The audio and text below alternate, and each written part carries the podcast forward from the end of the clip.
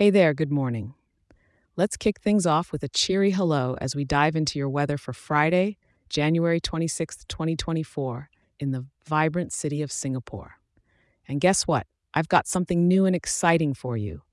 If you relish your daily weather scoop as much as I adore sharing it, you can now get it delivered straight to your inbox. That's right, a simple, sunny overview of Singapore's weather each morning to start your day on a bright note. Just grab your phone, send a quick email to singapore at weatherforecast.show. Let me say it one more time singapore at weatherforecast.show.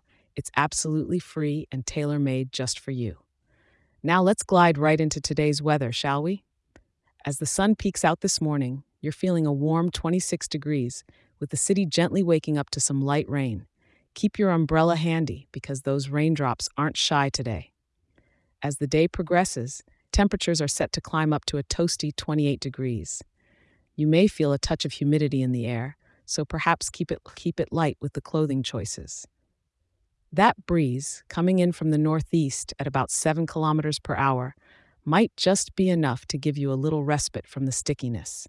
And watch out for those gusts. They might surprise you if you're carrying that umbrella. By evening, as you're winding down, expect the mercury to hover around a cozy 27 degrees, with the skies staying mostly cloudy. It's a perfect setting for a tranquil evening stroll along Marina Bay, don't you think?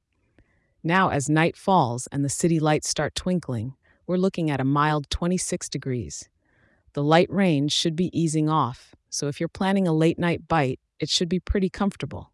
Just remember to step over those puddles. Before I sign off, a heartwarming thank you for tuning in. And hey, if you're loving this weather talk, why not share it with a fellow Singaporean and drop a five star review?